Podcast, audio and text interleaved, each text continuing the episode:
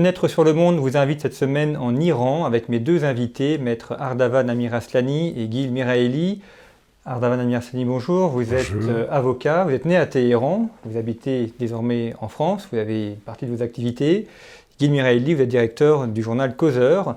nous allons parler de l'Iran qui est un des rares pays au monde qui est multimillénaire, puisque derrière l'Iran il y a aussi la Perse qui nous renvoie notamment à la période antique. Et puis, évidemment, une fois que nous aurons abordé les sujets historiques, nous pourrons parler de l'Iran aujourd'hui dans la, géopolitique du monde, dans sa région, les relations avec les différents voisins, l'Arabie saoudite, Israël, la Russie, et puis également la, la position géopolitique de l'Iran. Est-ce que l'Iran veut pour elle, est-ce qu'elle veut pour la région et peut-être aussi pour le monde musulman? Quelques questions d'abord historiques. L'Iran, c'est un, nom qui est récent, la Perse, c'est un nom beaucoup plus ancien.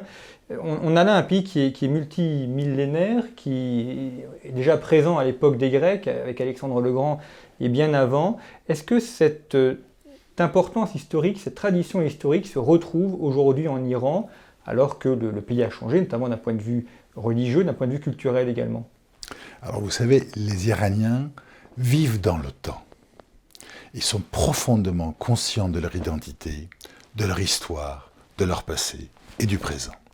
Vous avez dit l'Iran est un, est un mot assez récent. En fait, historiquement, les Iraniens se qualifient toujours en tant qu'Iraniens. Donc ce qui est récent, en fait, c'est la notion de Perse, qui est l'expression utilisée par l'Occident pour qualifier l'Iran.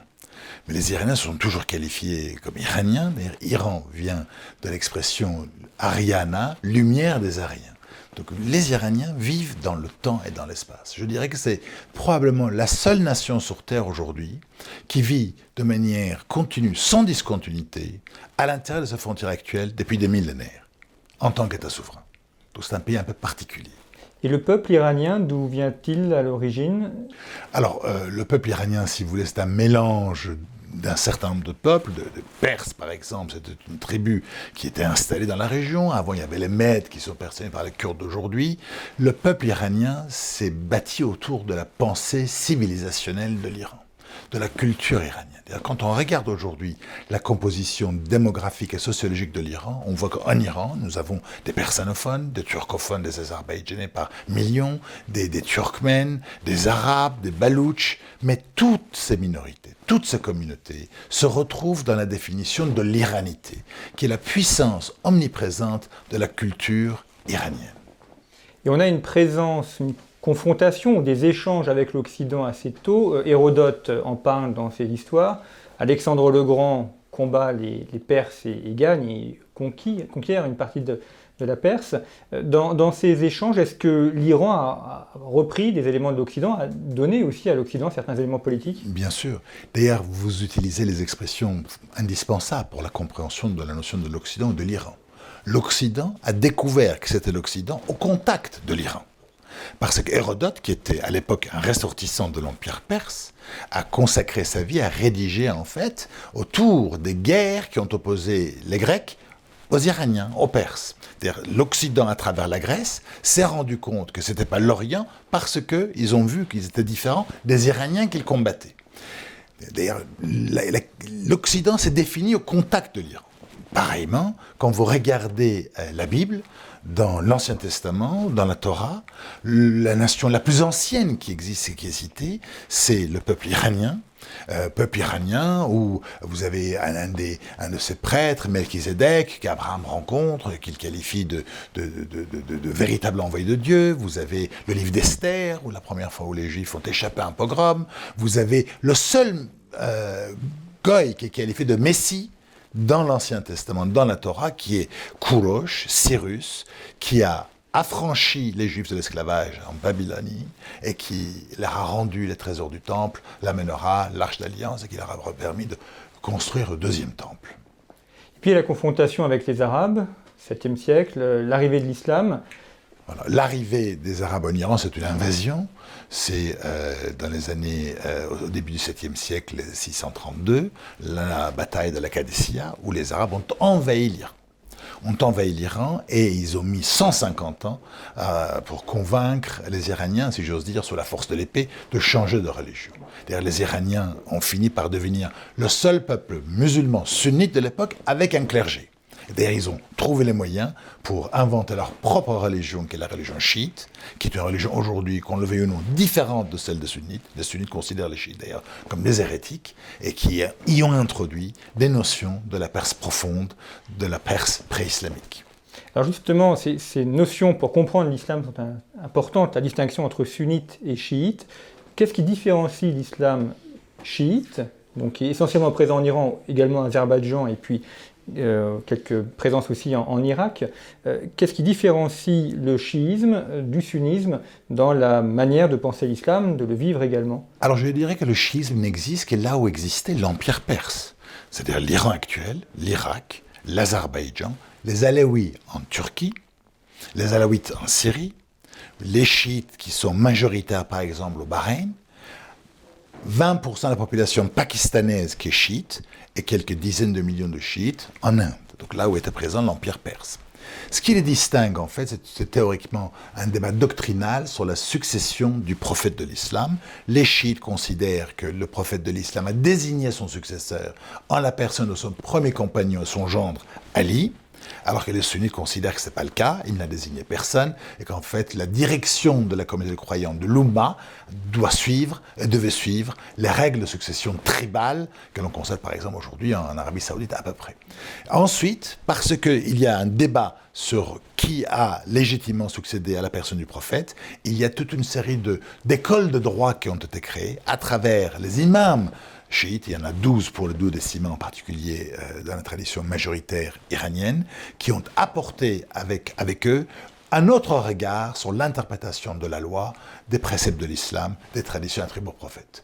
Le chiisme aujourd'hui est probablement l'école de droit la plus moderne au sein de l'islam, toutes sectes confondues. Et pourtant, alors si on, avance dans l'histoire, il y a la révolution de 1979, l'arrivée au, au, pouvoir de l'Ayatollah Khomeini. Euh, Aujourd'hui, quand on pense à, l'Iran, euh, à la manière dont l'islam est pratiqué, on a, du moins en Occident, plutôt une vision d'un islam un petit peu rétrograde, voire euh, violent, plus que d'une vision euh, moderne. Vous savez, vous avez sûrement raison, parce qu'on est quand même dans une situation où le port de foulard est obligatoire, et en matière de droits des personnes, c'est une forme de charia islamique qui prévaut. Mais globalement, quand vous regardez l'Iran, vous voyez quand même un pays qui a une forme de démocratie, où le résultat des élections ne sont pas connus à l'avance, où les femmes sont élues et éligibles et ont le droit de vote, occupent des fonctions ministérielles et d'élus et de députés, on ne peut pas comparer, si vous voulez, les libertés sociales qui existent en Iran, malgré les restrictions incontestables par rapport au mode de vie occidental, par rapport aux pays arabes, par exemple l'Arabie saoudite. C'est incomparable. Donc je pense que l'Iran, malgré les restrictions aujourd'hui que le pays connaît, c'est quand même la celtocratie au monde, c'est un pays qui, dans sa façon d'être, dans sa façon de traiter les libertés publiques, est beaucoup plus magnanime que la tradition wahhabite saoudienne, par exemple. Comment fonctionne le, pouvoir iranien? Parce qu'il y a une imbrication entre le pouvoir religieux d'un côté, le pouvoir politique. Qui a le véritable pouvoir Qui décide réellement en Iran? C'est un peu un système, euh, je dirais, euh, particulier. Pourquoi? Parce que vous avez la totalité de pouvoir réel, c'est-à-dire la direction des armées, des, forces publiques, des médias, euh, de la justice, des affaires étrangères, qui sont concentrés entre les mains d'un homme qui s'appelle le guide de la révolution, l'Ayatollah Khamenei, qui lui n'a pas été élu, et vous avez un président de la République qui est élu au suffrage universel à l'issue d'un scrutin uninominal à deux tours, qui est élu, mais qui en fait au mieux peut s'apparenter à un Premier ministre de, la Quatrième République. Guy Miraeli, dans cette région euh, qui est euh, assez tumultueuse, euh, l'Iran par rapport à, ses voisins, est-ce que vous pensez que c'est un facteur de peut être un facteur de stabilisation, notamment par l'arc chiite, ou c'est essentiellement un facteur de déstabilisation on le voit, par exemple, il y a la guerre au Yémen, on pourra euh, y revenir. Il y a aussi la question euh, du, Liban. Euh, ça peut être vu, en tout cas, comme un pays qui est plutôt facteur de troubles. Bon, il y a la longue, la moyenne et la courte histoire. tout d'abord, comme on vient d'entendre, l'Iran, la Perse est dans cette région. elle est une puissance, parfois une superpuissance pendant des générations. Être un facteur de, stabilité ou d'instabilité, c'est une question subjective. Mais l'Iran est là, c'était souvent une grande nation, souvent une puissance militaire importante, qui se comporte en tant que telle. Donc pour prendre l'histoire euh, moins longue, euh, euh, cet État, cet empire prend, prend une sorte de récré de l'histoire dans les années 1820, notamment vers le nord. L'Empire russe s'impose dans le, Caucase. et toute une série d'événements, de, on ne va pas entrer dans le détail, font que euh, il y a un vide euh, qui dure jusqu'à les années, euh, disons, 1950, avec différents, différents hauts et bas, mais ce n'est pas un acteur très important pendant presque 130, 120 ans. En revanche, c'est aussi la période dans laquelle on trouve des gisements importants de, pétrole. Donc l'importance de, ce territoire est énorme. Mais il y a une sorte de vide, euh, disons, euh, politique, géopolitique. Euh, donc il y a des constants qui sont disons, dans la durée, puisqu'on parle des relations entre Israël et les Émirats depuis quelques jours. Rappelons que, par exemple, l'Iran a pris trois îles que les Émirats euh, réclament, qui sont dans, le, dans les détroits d'Ormuz. Euh, donc il y a l'île d'Abu Moussa, j'ai oublié les noms des autres deux îles. Et, juste pour démontrer à quel point les choses changent, quand les, les, les, Iraniens, à l'époque de Shah, euh, envoient des hélicoptères avec des commandos pour prendre ces trois îles, leur meilleur ami dans la région, c'est Israël. Et l'Émirat venaient, euh, c'était quelques semaines avant leur indépendance, euh, après un, une sorte d'occupation, appelons-le comme on veut, euh, britannique. Aujourd'hui, quand Israël renoue avec les Émiratis, les Émiratis toujours, sont toujours les adversaires de l'Iran, mais cette fois-ci, ils trouvent Israël face à eux. Donc je pense que ça, ces manèges de, ces derniers 50 ans expliquent un petit peu comment, comment c'est un, un, sorte de jeu de 19e siècle de puissance, euh, de plus en plus, entre guillemets, normalisé. Euh, ceci étant dit, ce qui est important, c'est que depuis la révolution iranienne, depuis 1979, au-delà de, jeux géopolitiques de pouvoir euh, qui n'est ni légitime ni illégitime, c'est juste comme ça, c'est une puissance, elle a sa place dans sa région, elle a ses intérêts, ses ambitions, sa manière de se voir et de, se vivre en tant que grand pays. il y a une dimension idéologique très forte depuis 1979. Et là aussi, les relations avec Israël euh, et aussi avec euh, l'Arabie saoudite sont, sont un bon exemple. par rapport à Israël, non seulement il n'y a, pas de contagieux matériels, il n'y avait jamais des guerres, pas de territoires occupés. de jour au lendemain, des alliés proches sont devenus les pires ennemis, au point où on peut difficilement parler, même avec les Palestiniens, c'est plus facile de parler parce qu'on sait de quoi on parle. Les Palestiniens ne demandent pas euh, l'élimination de l'État d'Israël, la disparition de l'État d'Israël, ils demandent un certain nombre de choses qu'on peut accepter ou pas, mais qu'on peut lister sur un... Que vaut l'Iran d'Israël? Que vaut l'Iran d'Israël? Qu'est-ce qu'Israël pourrait faire de raisonnable ou d'irraisonnable pour contenter, pour, pour qu'un Premier ministre israélien puisse euh, serrer la main de, de guide spirituel de l'Iran? Rien.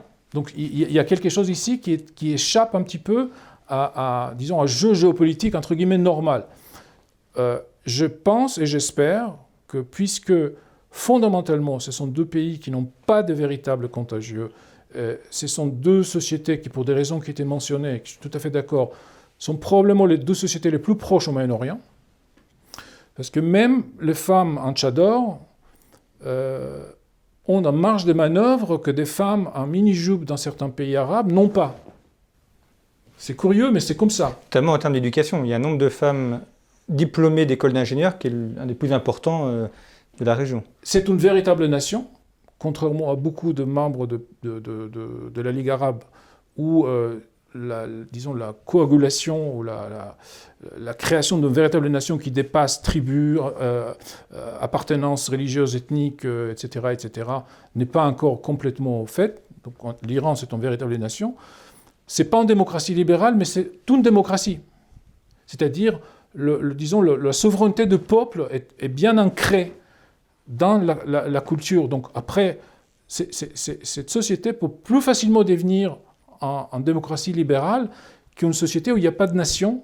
donc la notion de la, de souveraineté du peuple est, on voit aujourd'hui l'ordalie, la souffrance du Liban. De quoi souffre le Liban fondamentalement Le fait qu'il n'y a pas de nation. Le fait que des groupes de personnes ne sont pas arrivés à créer une appartenance qui dépasse les intérêts particuliers pour servir un intérêt général. En Iran, il n'y a pas ce problème-là. Donc moi, je crois et j'espère que la parenthèse euh, idéologique euh, ouverte en 79 va un jour être, se refermer et qu'il y a un problème entre un régime euh, avec une logique et un pays ou, d'autres pays, mais surtout avec, Israël, je pense que c'est aujourd'hui le, problème le plus difficile à résoudre, mais qui sera de jour au lendemain le plus facile à résoudre.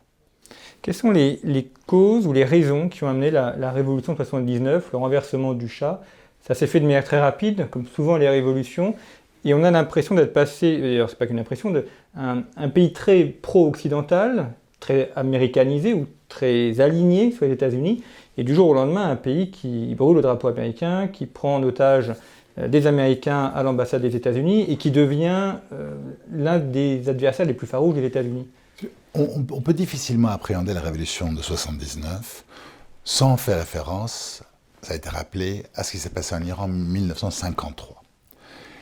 L'Iran a vu arriver au pouvoir un gouvernement laïque, démocratiquement élu, le gouvernement du Dr Mossadegh. Ce gouvernement a été renversé à l'issue d'un coup d'État organisé et financé par les Américains et les Anglais, à travers des agents américains placés au sein de l'ambassade des États-Unis à Téhéran. C'est ce qui explique historiquement le pourquoi de l'occupation de l'ambassade américaine. La raison de la révolution, ou les raisons de la révolution, à mon sens, sont assez simples. C'est la volonté du régime impérial de moderniser le pays avec la vitesse grand V, mépriser les véritables centres de pouvoir en Iran, qui, sont, qui est une société traditionnelle quand même. À l'époque, ça l'a été, ça l'est encore, malgré son niveau d'éducation, le clergé, les grands propriétaires terriens, le bazar. Vouloir les remplacer par d'autres centres de pouvoir, chose que les réseaux historiques n'ont pas accepté une lutte de pouvoir s'est enchaînée et le régime impérial a craché parce que dépourvu de base populaire nationale véritable. La révolution iranienne, on peut aimer ou ne pas aimer, mais il y avait une base nationale, une révolution populaire. Euh, on, on, peut encore une fois difficilement comprendre le rôle de l'Iran dans sa région sans se dire qu'il y a un siècle, à peu près, aucun des pays qui entourent l'Iran n'existait. Aucun. Là, vous avez dit que les Émirats arabes unis sont les ennemis de l'Iran. les Émirats arabes unis, si vous voulez, c'est 1971-72, c'est 800 000 personnes. On ne peut pas comparer ça avec l'Iran, si incomparable. Euh, les trois îles qui ont été mentionnées, Abu Moussa, Petit Toumbe, Grand Toumbe, seront les îles que les Iraniens ont occupées à l'issue d'une transaction que le régime impérial a régularisée avec les Anglais. En échange de cette occupation, l'Iran a abandonné sa prétention sur le Bahreïn qui est devenu un État indépendant derrière. L'Iran, c'est un pays, les Iraniens sont un peuple qui ont une vision longue de l'histoire. C'est vrai, la question israélienne a été mentionnée. Je dirais que quand on parle des Émirats arabes unis et la signature, ou la signature ou déclaration de reconnaissance mutuelle entre Abu Dhabi et, euh, Tel Aviv-Jérusalem, euh, le problème c'est que euh, le pouvoir, si vous voulez, émirati, émirien, a reconnu Israël, mais le peuple myrien ne reconnaît pas Israël. Parce que dernièrement, j'ai lu un sondage, c'est 80% des habitants des Émirats arabes unis ne sont pas en faveur de ça. Alors vous regardez le cas iranien, 80% des Iraniens ne reprochent absolument rien à Israël. Ils ne comprennent même pas pourquoi il y a un conflit avec Israël. 20% si, ceux qui sont au pouvoir en Iran aujourd'hui, ont un problème existentiel avec la question israélienne. Parce que l'Iran est une théocratie chiite, Israël c'était l'allié du régime impérial, Israël, euh, pour des raisons, si vous voulez, euh, religieuses, etc., vient en conflit avec la position de la théocratie chiite iranienne, la question palestinienne. Et il y a des enjeux de géopolitique, etc., qui accentuent la chose. Mais le peuple iranien dans son ensemble n'a rien à reprocher au peuple israélien. Ça a été rappelé, il n'y a aucun conflit militaire entre Iran et Israël. Il n'y a aucun territoire euh, qui, où ils peuvent pas de frontières communes. Pour aller de l'Iran à Israël, il y a 1000 km, aucun échange commercial, aucun enjeu matériel. Israël peut entrer en conflit avec la Turquie sur les gisements gaziers, peut entrer en conflit avec la Syrie sur la question de l'eau, peut entrer en conflit, si vous voulez, avec la Jordanie sur la question de terre arable. Mais avec l'Iran, il n'y a aucun enjeu. Donc ce n'est qu'un enjeu exclusivement idéologique. La conséquence de l'enracinement de la théocratie iranienne sur ses principes fondamentaux.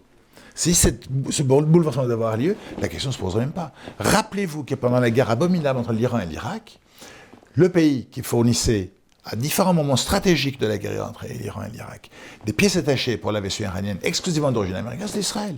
Ça a donné lieu à l'affaire de l'Iran Gate. À un moment où l'imam Khomeini criait tous les jours Israël doit disparaître, ça n'a pas empêché ces deux pays-là à s'entendre. L'enjeu aujourd'hui, c'est pas Émirats arabes unis, ça n'en besoin absolument rien, si vous voulez, sur l'échiquier du Moyen-Orient. D'ailleurs, à mon sens, les Israéliens ont commis une erreur, parce qu'ils ont fragilisé la position de l'Égypte, en, enlevant à l'Égypte son, rôle prépondérant en tant qu'ambassadeur du monde arabe, euh, un, peu exclusif avec, avec Israël. L'Iran aujourd'hui aspire à retrouver sa juste place dans le concert des nations. Chose que les Israéliens ne veulent pas non plus, pour d'autres considérations. Euh, les Israéliens connaissent l'importance de l'Iran, savent que l'Iran est une donne fondamentale dans la région, c'est son, son terreau naturel. Le problème, c'est qu'aujourd'hui, il y a une lutte pour le pouvoir. Israël, aujourd'hui, a, peur de l'émergence de l'Iran de demain même si c'est un pays qui est laïque, qui est démocratique à l'occidental, etc. Parce qu'Israël perdrait son rôle unique de, pion occidental dans la région, allié occidental dans la région, de start-up nation, etc. L'Iran, c'est un pays qui, qui fait l'objet de, de, sanctions internationales depuis 40 ans. Malgré ça, c'est le dixième pays au monde en termes d'articles scientifiques publiés. C'est un pays qui a donné lieu ces dernières années aux deux prix Fields, dont la première femme prix Fields. Donc c'est un pays, si vous voulez, d'un point de vue niveau d'éducation, n'a rien à envoyer Israël, voire même au-delà. C'est un pays plus important démographiquement. Donc en fait, il y a cette lutte non déclarée pour la région qui risque en fait de modifier la position unique d'Israël dans le cœur de l'Occident avec un retour de l'Iran, si j'ose dire, ami de l'Occident. Et deuxièmement, si vous voulez, l'autre problème de fond avec Israël, c'est qu'aujourd'hui, euh, Israël est militairement menacé par l'Iran. Cette histoire de dôme d'acier, des généraux israéliens en ont parlé dernièrement de Iron Dome qui est censé arrêter les missiles. Comment voulez-vous que ce, système puisse arrêter 150 missiles que l'Hezbollah peut lancer au départ du sud Liban? Ou 40 000 missiles que euh, le Hamas peut lancer au départ de Gaza? C'est-à-dire qu'aujourd'hui, Israël est menacé dans sa stabilité, dans sa protection vis-à-vis de sa population civile, à cause de l'Iran et de ses alliés, sans parler même de la présence iranienne en Syrie. Là aussi, c'est un problème, si vous voulez, parce que, quel on aime ou quel on n'aime pas Israël, ce que la réalité doit primer aujourd'hui, ce qui, ce qui aurait dû primer dans l'esprit des, Émiriens, c'est que on ne demande pas aux uns aux autres d'aimer Israël. Israël est une réalité, est une réalité qui existe depuis sept décennies, qui ne, qui va pas aller euh, ailleurs que là où ce pays est concentré. Donc cette réalité-là doit être actée. Tant que cette réalité-là n'est pas actée, il n'y a aucun moyen, si vous voulez, de s'entendre sur quoi que ce soit, et il n'y a aucun moyen non plus pour l'Iran de pouvoir réintégrer le concert des nations et la communauté des États. Alors on va aborder la question de l'énergie et du nucléaire, et puis après on, verra les, jeux des alliances dans, la région. La question énergétique, euh, on l'a dit, il y a eu cette découverte euh, de, puits de pétrole et surtout son utilisation. Avec l'Irak, c'est parmi les, les, premières régions où on a commencé à exploiter le pétrole, présence de Total notamment dès 1924, et puis euh, les Anglais aussi. Euh, aujourd'hui, l'Iran a un rôle essentiel, notamment alors, dans les gisements pétroliers et gaziers, mais aussi dans la zone de transit, puisque de par sa situation, de nombreux oléoducs et gazoducs passent par l'Iran. Oui, effectivement, mais l'Iran joue un rôle important depuis les années 1910, je dirais. Le premier pays de pétrole qui n'est pas loin, c'est autour de Bakou. L'Azerbaïdjan n'existait pas à l'époque exactement, mais c'était aussi jusqu'en 1828, si je ne me trompe pas, c'était, ça faisait partie de l'empire, euh, euh, perse. Et euh, en Azerbaïdjan, donc autour de Bakou, il y a de l'asphalte, il y a de, il y a de, pétrole qui, qui s'exfiltre par des fissures tout à fait naturelles, et depuis des millénaires, des caravanes ramassent cette matière noire qui faisait même partie de la fabrication de, faux grecs, de, cet armement de, bataille euh, navale de, pré-moderne. Donc euh, toute, cette, région est très, euh, très associée à cela. C'est une région de feu, de culte de feu. En Azerbaïdjan, c'est toujours un peu les, flammes qui, symbolisent l'État. Plus récemment, euh, c'est la, source principale, même si c'est ce qui est parfaitement vrai, la société iranienne euh, a des, capacités scientifiques, intellectuelles, des ressources extraordinaires. il ne reste pas moins que pour le moment, la ressource principale, c'est le, ce sont les hydrocarbures, le gaz et le, les gaz et le, le, pétrole. C'est aussi euh, le levier principal euh, de cette alliance qui n'est pas encore faite avec la Chine, qui est négociée et qui soulève euh, pas mal de des questions, disons. il y a un véritable débat en, en, Iran sur cette orientation, ce qui est assez, assez encourageant parce que les gens qui sont contre euh, les gens qui sont pour disent on n'a pas le choix, les gens qui sont contre disent oui on a le choix, et on sait quel est le choix. Donc ça veut dire que euh, au plus haut niveau de l'État, euh, l'orientation occidentale, orientation, ça ne veut pas dire civilisationnelle, ça veut dire pas, ils vont pas s'émettre avec de, tatouages sur le dos et des, des t-shirts troués. C'est l'alliance, c'est-à-dire que se retrouver avec les États-Unis, avec l'Occident, pas par amour, mais par intérêt et par une certaine affinité aussi, n'est pas encore euh, complètement hors des questions euh, pour, certains, euh, pour, certains, pour certains en Iran. et il ne faut pas oublier non plus que l'Iran et les Qatars partagent des gisements et que les Qatars jouent, si d'un côté il y a ce qu'on appelle, tort à raison, l'arc chiite, qui part de l'Iran jusqu'au port euh, de la Méditerranée en Syrie et en, Liban. Il y a aussi euh, ces mini-arts qui passent par les Qatar qui jouent un rôle complètement différent, y compris à Gaza. Donc on a, on a ces deux, deux, canons et, euh, Israël travaille avec l'un, avec l'autre, l'Iran aussi. Et, et, je pense vraiment que je ne sais pas comment ça va se passer, c'est-à-dire ce qui, ce, qui, ce qui se dessine mais ce qui arrive n'est pas toujours ce, que, ce, qui se dessine comme ça, c'est que euh, l'État tombe petit à petit euh, sous le contrôle des gardiens de la Révolution.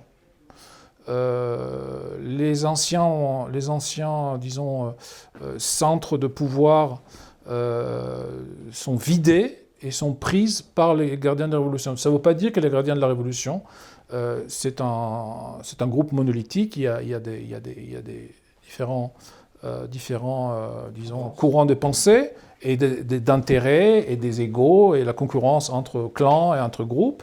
Mais globalement, c'est un, un, un, groupe qui a une nomenclature importante, qui a une base populaire, qui, a de, qui a des milices. ils sont peut-être pas majoritaires, mais on voit comment ils peuvent tenir cette étape pendant très longtemps.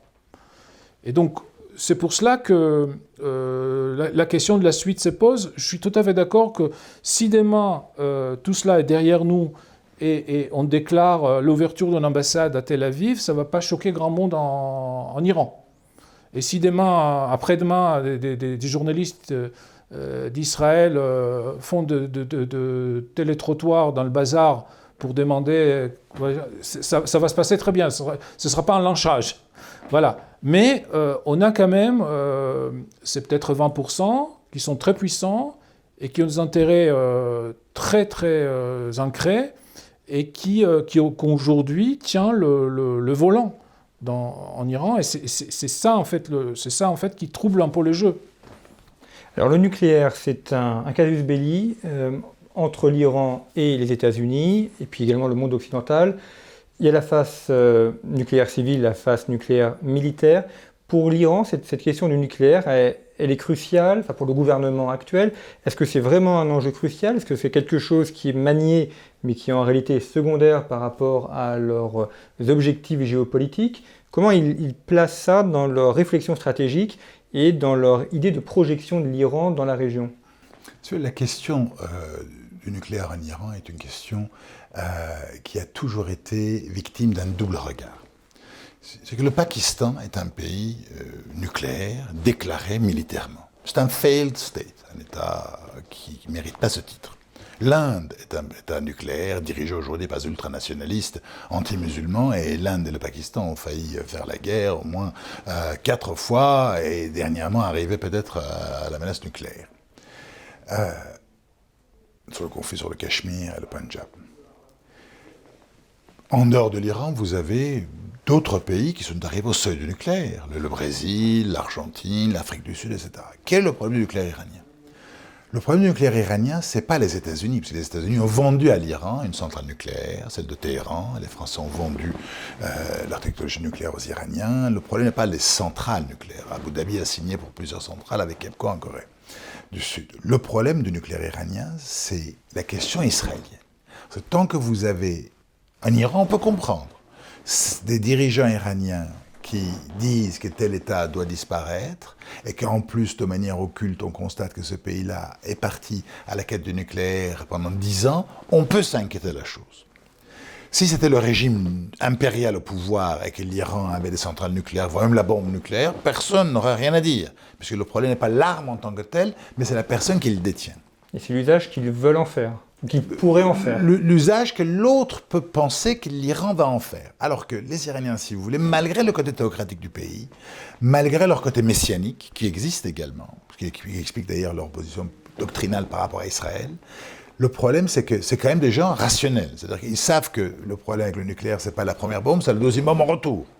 Donc ils savent que la moindre attaque sur Israël, il n'y a déjà y aucune raison de frapper Israël dans l'absolu, il n'y a aucun enjeu, on l'a vu, à supposer que quelqu'un devait le faire, c'est les bombes en retour qui, anéantiraient le pays. Donc les Iraniens n'ont pas envie de voir leur famille, leurs actifs, leurs, leurs proches disparaître. Le problème, c'est que l'Iran nucléaire, dans le contexte aujourd'hui, va entraîner un changement de pouvoir radical dans la région et va contraindre les autres États à se positionner par rapport à l'arme nucléaire iranienne. Aujourd'hui, il n'y a qu'Israël qui a l'arme nucléaire. Et Israël n'a pas signé le traité de non-prolifération.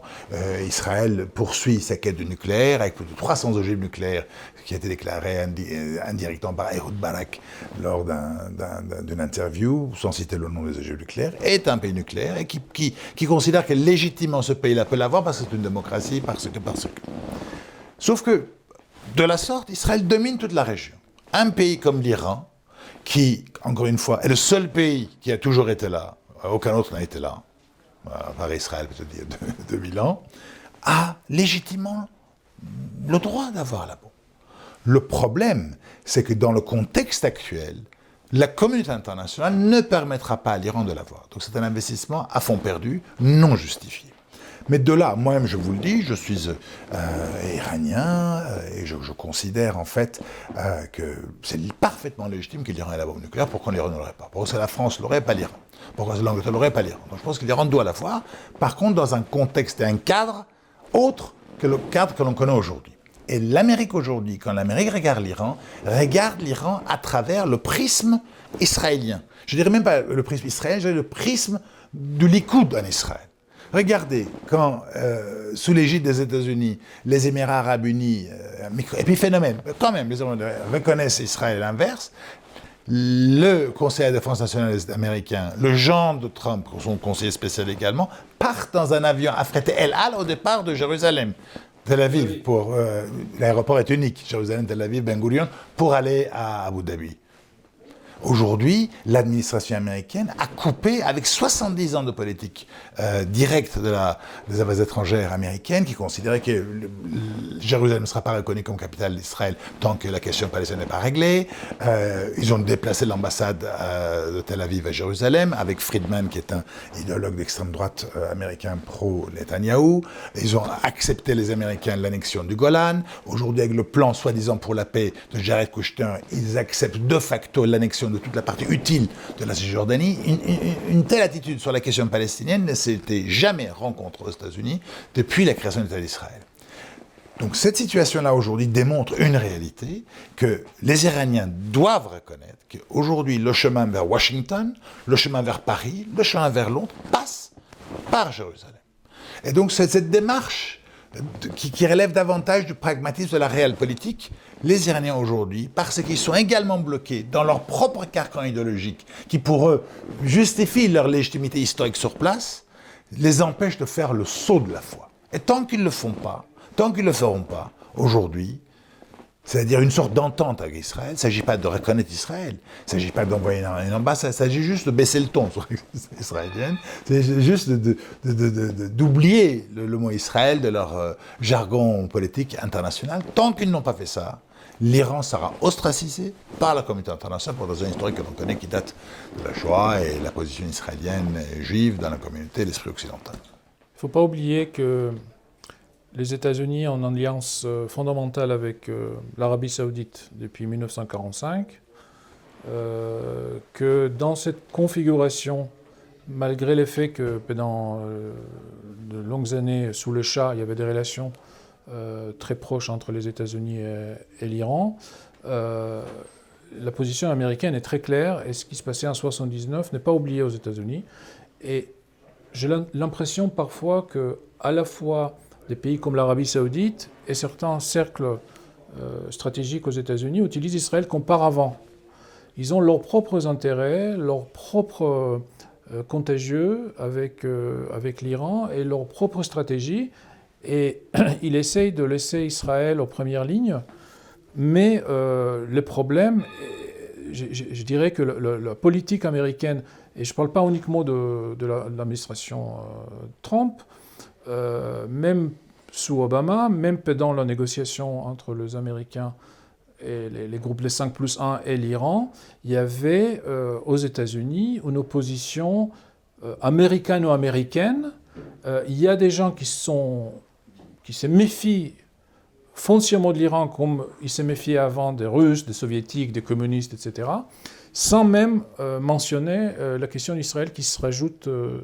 donc, je suis tout à fait d'accord qu'Israël a un point, que le point est important, mais je n'irai pas jusqu'à dire que c'est, comme disaient les, Américains, c'est la queue qui, euh, fait bouger le chien. Euh, c'est parfois les chiens qui, qui, a, qui est très content qu'on sache que c'est pas lui, c'est son queue, c'est sa queue. Alors dans les minutes qui nous restent, je voudrais aborder la, question de l'islamisme et de la place que peut avoir l'Iran dans la, rénovation du, monde musulman. Aujourd'hui, l'islam dans le monde est essentiellement tenu par les Saoudiens à travers le wahhabisme. Est-ce que euh, l'Iran, par le chiisme et par euh, ses penseurs également de, l'islam, peut jouer un rôle dans la rénovation de la pensée musulmane et donc être aussi une solution aux problèmes que l'on a en Europe, au Moyen-Orient, avec l'islamisme et avec euh, les événements qu'on a l'État islamique et autres Moi, je le pense profondément. D'ailleurs, l'opposition entre l'Iran et l'Arabie saoudite, c'est justement sur la domination, entre guillemets, du monde musulman, qui va demain être euh, la personne qui va déterminer le, chemin à parcourir. L'Arabie saoudite, ça compte pour les Américains, mais moins par rapport à la Deuxième Guerre mondiale, l'accord de Quincy, Roosevelt et Ibn Saoud. Pourquoi? Parce que l'Amérique aujourd'hui est devenu le principal pays producteur de pétrole au monde, devant les Saoudiens. Donc il n'y a plus de dépendance énergétique par rapport à l'Arabie saoudite. Il faut savoir qu'aujourd'hui, malgré les restrictions que je reconnais bien volontiers, qui existent en Iran, qui existent dans la religion chiite, etc., il n'y a pas comme une mesure entre l'ouverture d'esprit de la religion chiite, dans laquelle vous avez des éléments de la pensée zoroastrienne que le clergé iranien, après la défaite de en 632-37, y a introduit, vous avez quand même une religion moderne une religion, si vous voulez, on a parlé du rôle de la femme en Iran, on a parlé des libertés, on a parlé de l'économie. La tragédie de l'islam sunnite, surtout l'islam dans sa version wahhabite saoudienne, c'est que cet islam-là, c'est l'islam qui a connu sa renaissance avant son Moyen Âge. Aujourd'hui, l'islam sunnite vit son Moyen Âge. Il suffit de regarder ce qu'ont fait les, partisans de Daesh, de l'État islamique, de je ne sais qui, Al-Qaïda, en Syrie, en vendant les femmes sur la place publique, en décapitant les gens. Voyons ce qu'ils ont fait euh, en Irak pour se rendre compte qu'il n'y a pas comme une mesure, si vous voulez, entre l'islam que l'Iran personnifié incarne et l'islam de Daesh et du wahhabisme. Le problème aujourd'hui, c'est que le wahhabisme aujourd'hui a l'avantage de la diplomatie du portefeuille de l'Arabie saoudite, qui utilise l'argent pour faire avancer, si vous voulez, sa thèse rétrograde de l'islam. Regardez le Pakistan au lendemain de l'indépendance du Pakistan. Le Jinnah était l'homme le plus élégant de, l'Asie du Sud, avec ses costumes sur mesure de Savile Row. Ils ont réussi à transformer le Pakistan de l'islam modéré, des mausolées, des soufis, en le pays que l'on connaît aujourd'hui. Jusqu'à l'Indonésie, jusqu'à Mindanao, aux Philippines et en Thaïlande du Sud. il faut enlever, si vous voulez, à l'islam wahhabite justement ce monopole que l'islam wahhabite exerce sur les deux lieux saints de l'islam, qui appartiennent à toute la communauté musulmane internationale, pas qu'aux Saoudiens, et en tout cas surtout pas aux wahhabites, qui sont minoritaires chez les Saoudiens eux-mêmes, puisque vous avez des chiites en Arabie saoudite, vous avez des non-wahhabites en Arabie saoudite. Et deuxièmement, permettre à cette version modérée de l'islam, qui est l'islam qui connaît un clergé, donc le changement peut venir par le haut le wahhabisme est figé dans le temps et dans l'espace. parce qu'en fait, on dit qu'il y, a le Coran et les traditions attribuées au prophète. C'est tout. Donc il n'y a pas la possibilité d'avancer, d'évoluer avec le temps, avec les technologies, avec l'avancée du genre humain. L'islam chiite est une religion qui permet l'adaptation à l'évolution humaine. Mais est-ce que, est que les sunnites qui sont en majorité dans l'islam peuvent être à l'écoute des idées qui viennent de chiites? Je pense qu'exceptionnellement, oui, étonnamment. Déjà, pourquoi? Parce que vous avez beaucoup d'écoles. Euh, l'école principale, la plus moderne de l'islam sunnite, qui s'appelle euh, l'école hanéfite, vient d'un Iranien. Abu Hanaf est un Iranien, par exemple. Pourquoi? Parce qu'aujourd'hui, dans l'esprit des musulmans, dans l'esprit de la rue musulmane, de la rue arabe, qui souffrent, si vous voulez, de la frustration, de, l'incompétence de, de, leurs dirigeants, vous avez l'image de l'Iran qui, étonnamment, est excellente. À tort ou à raison, l'Iran, dans l'esprit de la rue arabe, c'est le pays qui a dit non à l'Occident. C'est le pays qui n'est pas dirigé par des larbins. C'est le pays qui a tenu tête à l'Amérique. Donc le prestige de l'Iran aujourd'hui voit s'attacher euh, à, sa dimension euh, de, puissance d'avenir, le prestige de l'Iran. Même euh, quand les Arabes regardent, si vous voulez, avec Israël, ils regardent la guerre l'indépendance d'Israël, la guerre de 67, la guerre de Kippour, etc., ils ne voient que les défaites. La seule guerre qu'Israël n'a pas gagnée, je n'ai pas dit que l'Israël a perdu, c'est la guerre contre les Hezbollah en 2006, où les Israéliens n'étaient pas capables d'arrêter le lancement des missiles, 100 missiles tous les jours. Car ils ont laissé plus de centaines de morts dans leur armée. C'est-à-dire que la victoire, entre guillemets, ou la non-défaite d'une armée arabe, c'est le Hezbollah et le chiisme. Donc le prestige de l'Iran, en tant que puissance capable de dire non à, l'Occident, c'est attacher le prestige du chiisme et le moment, le time to market, pour que l'islam chiite puisse faire quelque chose pour enlever le fanatisme de l'islam wahhabite en particulier, qui est aujourd'hui l'islam qui, avance, puisque c'est l'islam qui bénéficie de l'argent saoudien et l'argent qatari pour d'autres écoles musulmanes, eh bien, l'islam chiite peut changer. Parce que la chance de l'islam chiite, c'est qu'il y a un clergé et le changement peut venir par le haut. Un grand là peut dire c'est autorisé, c'est autorisé. Alors l'islam sunnite, c'est pas possible. Euh, quel est le rapport euh, des, chiites euh, à l'égard du Coran dans l'interprétation du texte? Est-ce que c'est un texte qui est figé et donc on prend tel quel, ou est-ce qu'il peut y avoir des interprétations, C'est le même texte qu'elle est, sunnite, c'est le même texte qu'elle est sunnite, sauf que comme je vous l'ai expliqué, la chance du schisme, c'est qu'il y a un clergé, donc le clergé peut être source créatrice du droit, et qu'en plus vous avez les douze imams de, l'islam chiite d'Odessémen qui, qui sont là et qui ont eux aussi fait des contributions à l'évolution du droit musulman. Donc vous avez effectivement le Coran, mais vous avez également le livre sacré d'Ali, premier gendre du prophète. Vous avez également les livres sacrés, les enseignements des autres imams chiites, dont en particulier le sixième qui a réformé toute la jurisprudence. Donc les textes auxquels les chiites peuvent se référer sont autrement plus nombreux plus important que les textes auxquels les, sunnites peuvent se référer, qui globalement se, limitent au Coran, à la tradition entre prophètes. Pourquoi? Ça n'a pas toujours été comme ça. Parce que vous avez la notion de ijtihad, c'est-à-dire en arabe, c'est la notion de la réforme, de l'évolution, de la réflexion, qui s'est arrêtée dans le monde arabe depuis des siècles. Alors que dans la réflexion des grands ayatollahs iraniens, ça a continué. Alors on va terminer par une note culturelle, parce qu'à conflit, on s'intéresse aussi au rapport entre art et, géopolitique. On a vu récemment des, films iraniens qui ont eu un grand succès en France. Je pense notamment à Une séparation. Euh, donc ça a donné une vision euh, peut-être plus réelle aussi de la société iranienne telle qu'elle est aujourd'hui. Pour un, Français qui voudrait connaître la culture iranienne aujourd'hui, qu'est-ce que vous pourriez conseiller comme euh, film, comme auteur? Traduit en français si c'est le cas, ou, comme musicien qui est un petit peu euh, euh, symbolique, euh, révélateur de, l'état de la, culture populaire iranienne aujourd'hui je, dirais que le film que vous avez cité est parfait. Pourquoi? Parce qu'à travers ces films, les spectateurs voient que l'Iran, c'est un pays qui a des institutions.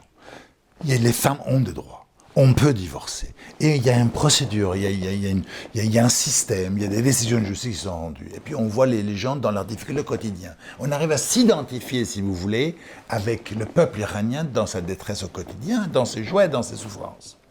C'est un excellent moyen d'y. L'art iranien. Pourquoi? Parce qu'à travers le cinéma et à travers l'art, les Iraniens, qui sont force de création, essayent de contourner la censure que l'État leur impose. Donc ils sont obligés de faire preuve d'esprit de création pour pouvoir contourner à travers les interdits du pouvoir. Parce que le pouvoir iranien, c'est aussi beaucoup d'interdits. Eh bien, le film, vous été excellent. Les livres, il y en a énormément sur lesquels on peut s'interroger. Mais je pense qu'il faut toujours se dire euh, que l'Iran, c'est un pays qui, est devenu un empire, non pas à cause de sa puissance militaire. Les Ottomans étaient un empire militaire. L'empire moghol des Indes, c'est un empire militaire. L'Iran, c'est un empire culturel. C'était la poésie de Saadi, de Rumi, de Omar Khayyam, de Hafez qui a fait que l'Iran est devenu un empire, parce que c'est la beauté civilisationnelle et culturelle de ce pays qui en assure le rayonnement, non pas la force de ses armées. Bien, merci à vous deux d'avoir évoqué l'Iran et, sa place dans le monde et dans la région. Pour nous soutenir, vous pouvez vous, abonner à la revue Conflit depuis notre site internet. Je vous rappelle également que Conflit se retrouve en kiosque et puis vous pouvez aussi retrouver Causeur euh, en kiosque. Et vous avez dans le bas de l'émission l'ensemble des ouvrages publiés par nos invités, notamment Maître Ardavan Namir Aslani qui a publié plusieurs ouvrages consacrés à la géopolitique et à cette région du Moyen-Orient. Et donc vous avez toutes les références en bas de la vidéo ainsi que sur le site internet de Conflit. Merci pour votre fidélité et à bientôt.